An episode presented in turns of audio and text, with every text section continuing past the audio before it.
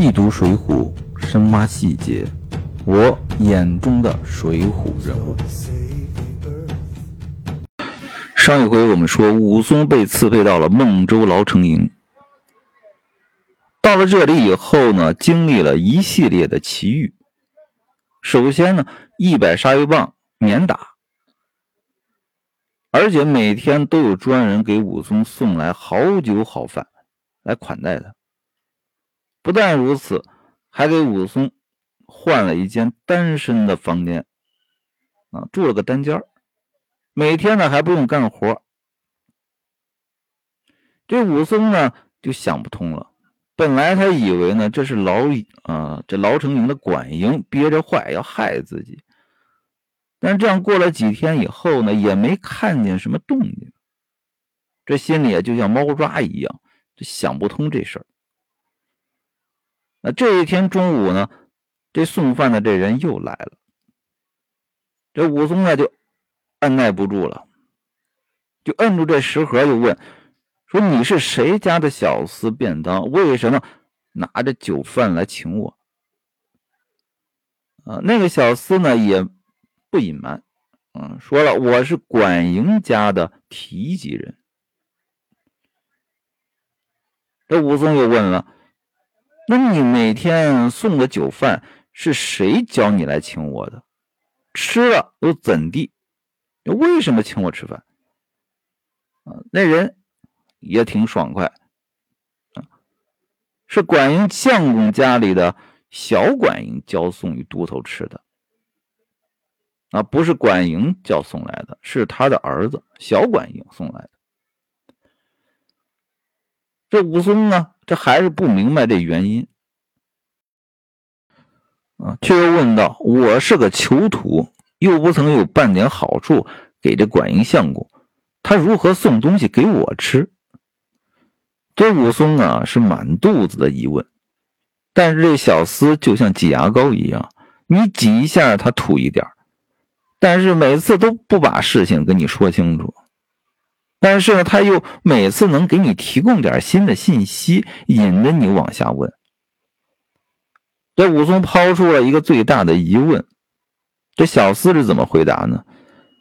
啊，这小厮又说了：啊，小人如何行的？啊，为什么送东西给都头吃？这小的也不知道。但是呢，小管营给我说过这样一句话，吩咐过我。啊，他叫小人且送半年三个月却说话，这又抛出了一个更大的疑问啊！你送东西吃，这个问题没解决。这小子呢，一个回答又抛出一个大问题：他为什么要送半年三个月，然后再说话，再和你武松见面聊？这武松的肚子疑问就更多了。这武松这。抓着挠腮没办法啊！那武松是个直脾气啊，他也要抛狠话了啊！说这酒食不明，我如何吃得安稳？你只说与我，你那小管营是什么样人，在哪里曾和我相会，那我就吃他的酒食啊！你把这个人给我交代清楚，我不能再吃这东西。嗯，这小子呢，这个回答还挺爽快，说这都头啊。您见过的啊？前日来，您刚到这个牢城营，在这个厅上啊，有一个白手帕包着头，然后右手吊着那白纱布的，就是我们的小管营。这武松呢一想，哎，那天啊上厅的时候，确实见了这样一个人啊。本来准备吃这一百杀鱼棒子。啊，那个人呢和这管营说了几句话，就把这一百鲨鱼棒给免了。啊，看来那个人啊，在那个时候就帮了我了。啊，这武松呢，这寻思完了，他更奇怪了呀。啊，送酒饭，这是款待我；免了我鲨鱼棒，也是款待我。他为什么这么干呢？他为什么对我这么好呢？这武松还得问啊，他就问这小厮了啊，这事儿可是蹊跷了。那我是这清河县人士，他呢是孟州人，又素不相识，啊，如何这般照顾我？必有个缘故，啊！我且问你，那小管营姓甚名谁？啊，都头，您别急啊，听小的慢慢跟您说啊。我们的小管营啊，姓施名恩，使得好拳棒，人们呢都叫他金眼彪施恩。这武松一听，哎，使得好拳棒，这必然是个好汉。于是呢，他让这小厮说：“你去请他出来和我相见了，这酒食啊便可吃你的。他若不请他出来，那我半点也不吃。”武松提出了要求，这时候这小厮可就不敢答应了啊！他说。我们的小管营啊，就吩咐小人说了，啊，不让小的说的这么详细，啊，这事儿不能说，让小人招待您半年三个月，方才说话相见。武松这直脾气啊，本来这个事儿问了半天也没有问清楚到底是怎么回事啊，只知道这个施施温啊一直。照顾自己，但是为什么不知道？但是他心里大概是有点数了。但是这免费的酒饭是绝对不能再继续吃的。这武松呢就焦躁起来了啊！休要胡说，你只去请小管营出来和我相会的便罢说到这儿，大家应该明白了这个事情的起因。这个小管营啊。就曲意的奉承或者说款待武松，但是呢，我们能看出来他非常的有心机，他给了武松很多恩惠，比如说这一百杀油棒是他出面让这武松免掉的，而且每一天呢都给武松送好酒好饭，还给他调配了房间啊，免去了这个每日的劳作。可以说，他给了武松一个新来的囚徒啊很大的恩惠了。但是呢，他并没有出面找武松，或者说与武松碰面，他不出头，他派手下的人出头，而且不告诉你武松我为什么这么做啊，我就等等你自己问，等你自己受不了。这是非常高明的。比如说啊，这个金眼彪诗人肯定是要有事相求武松，因为他们俩素不相识嘛。啊，如果说他给了武松这些恩惠啊，慌忙就跳出来找武松说：“哎，我有个什么事儿，你得替我帮忙。”那这就叫做什么利益交换，对吧？这个就是利益交换嘛。啊，我给你提供这个。好的环境，你替我做什么事儿？但是施恩这样做呢？哎，我不告诉你我是谁，我也不出头找你，我就是不断的给你施以恩惠，我等你找我。这叫什么？这叫感情投资啊！这和刚才相比呢，上下立分。所以说，这个施恩这个人啊。啊，为什么叫施恩呢？他不是简单的用利益收买，啊，他是用什么？用感情来收买，和宋江啊，我觉得有点类似。啊，他也知道武松是一个什么好男儿，一条好汉，能打老虎的好汉，对这施恩必有大用。他要结交你啊，不是简单的什么。啊，我出钱，你替我办事，他不要这样的。啊，那武松呢？知道了这背后的人物，也知道了这背后一定有事儿。啊，武松这脾气那是忍不了，哪还什么半年三个月？哎，武松就说了啊，休要胡说，你只去请小管营出来和我相会。那小厮呢？开始呢还害怕不敢，因为小管营已经吩咐他了，他还不敢去。这武松呢一来二去就焦躁起来了啊。这武松啊，啊，身形魁梧，像个天王一般这武松一焦躁起来，那人就怕了啊，只得去后面和这个小管营说了这事儿啊。不多时，就从就见施恩呢从里面就跑将出来。注意，跑将出来可不是走将出来。看来这施恩呢，真是有大事求武松啊，跑着出来的。说到这儿呢，想起来一个典故啊，这《三国演演义》里面的啊，也有一个“跑”字，也是非常的妙啊。谁跑呢？曹操啊！曹操跑出来迎接谁呢？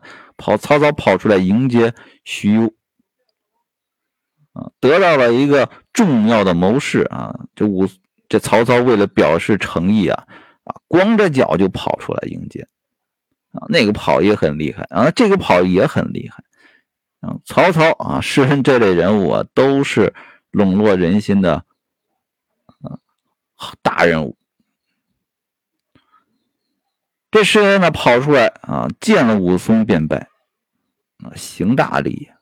这武松呢，就慌忙打理，啊，就说了，小人呢是个管营治下的囚徒。又未曾拜师尊严啊！前日呢，又蒙救了一顿大棒，每日呢又好酒好食相待，甚是不当。又没半点差遣，正是无功受禄，寝食不安。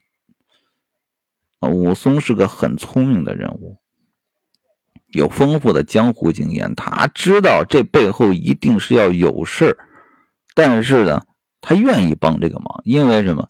人施恩确实仗义。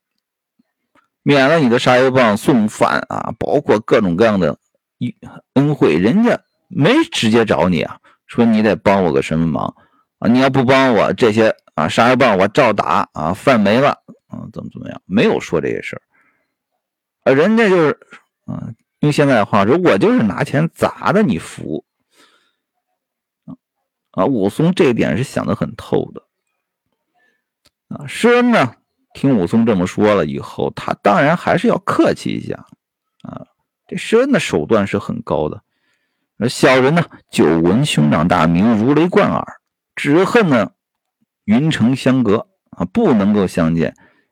今日呢，幸得兄长到此，正要拜师威严，只恨五物款待，因此怀羞，不敢相见。这施恩拽了一篇文啊，这迂回一下啊，就是不说什么事儿。那武松是个直脾气啊，他看得很透，他要直奔主题啊。武松就直接把话挑明了啊，他就说：“我刚才啊听这个你的这个伴当小厮说了，说叫这武松过半年三个月，却有话说。那么您要对我说什么？到底有什么事要找我武松帮忙呢？”施恩这个人啊，这个在我心目中，这个人呢，他是属于两面性其中的有一面呢，就是这种啊，特别的虚伪啊，这心眼耍的太多了。当然，另一面呢，我们后面要说到，他有非常好的一面。但前半部这部分啊，我觉得他的心眼真多。啊，那我觉得就不算个好汉。武松已经把话挑明了，这施恩呢还是在那扭扭捏捏的。啊，他还训这个小厮，说你这家伙呀不省的事啊，脱口便对兄长说着。那是我告诉过你，过半年三个月再说，你非要把这事儿给都头知道。这当然是客气话。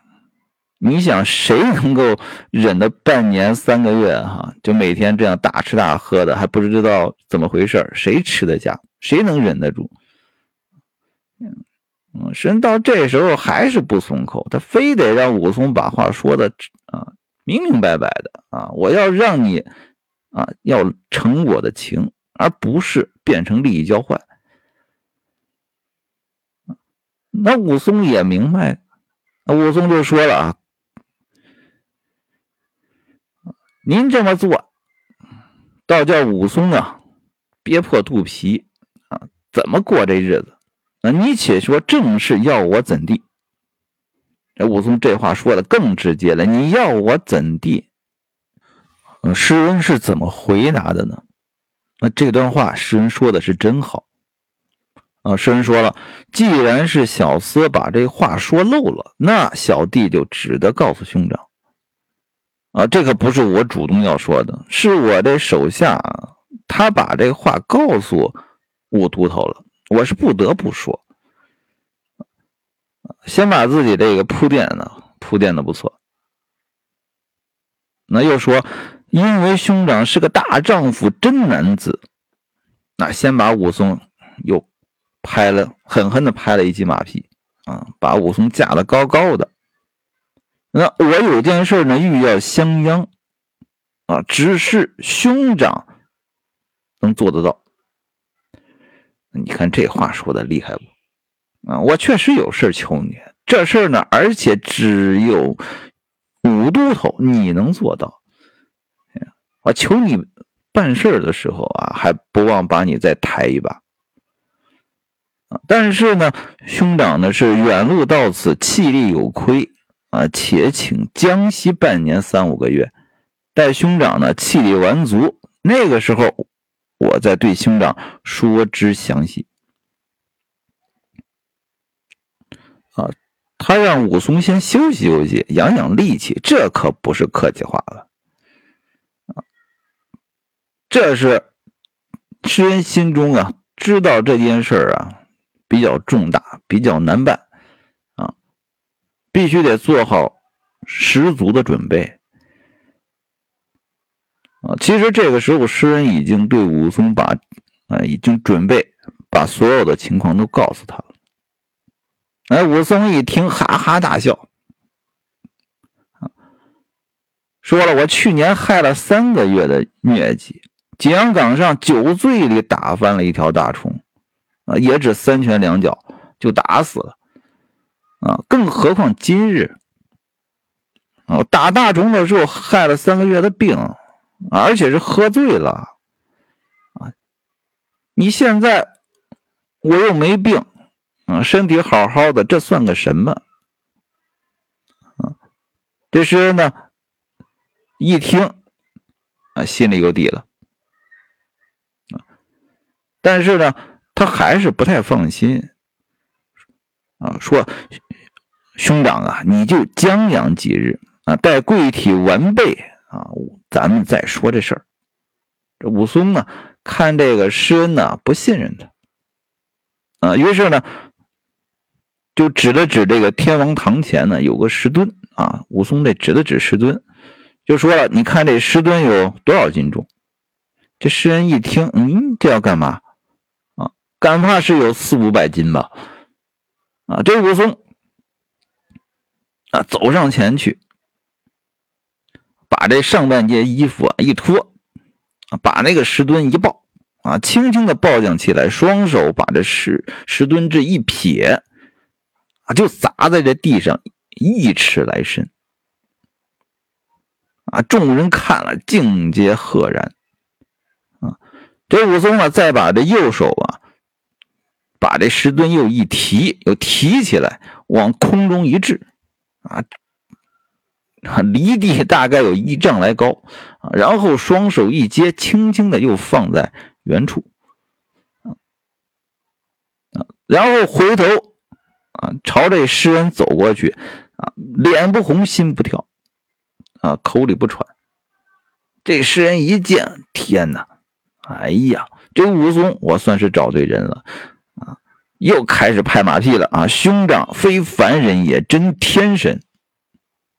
这武松耍了一套这个，呃，石墩子，往地下一扔，天上一抛，两下子就显示了我的身体素质绝对没问题，什么事都难不倒我。嗯，这时候诗人是真信了，这武松确实是厉害。啊，那下面就得真正的说到底是什么事儿啊。于是呢，诗人就请武松到这私宅的堂上坐了。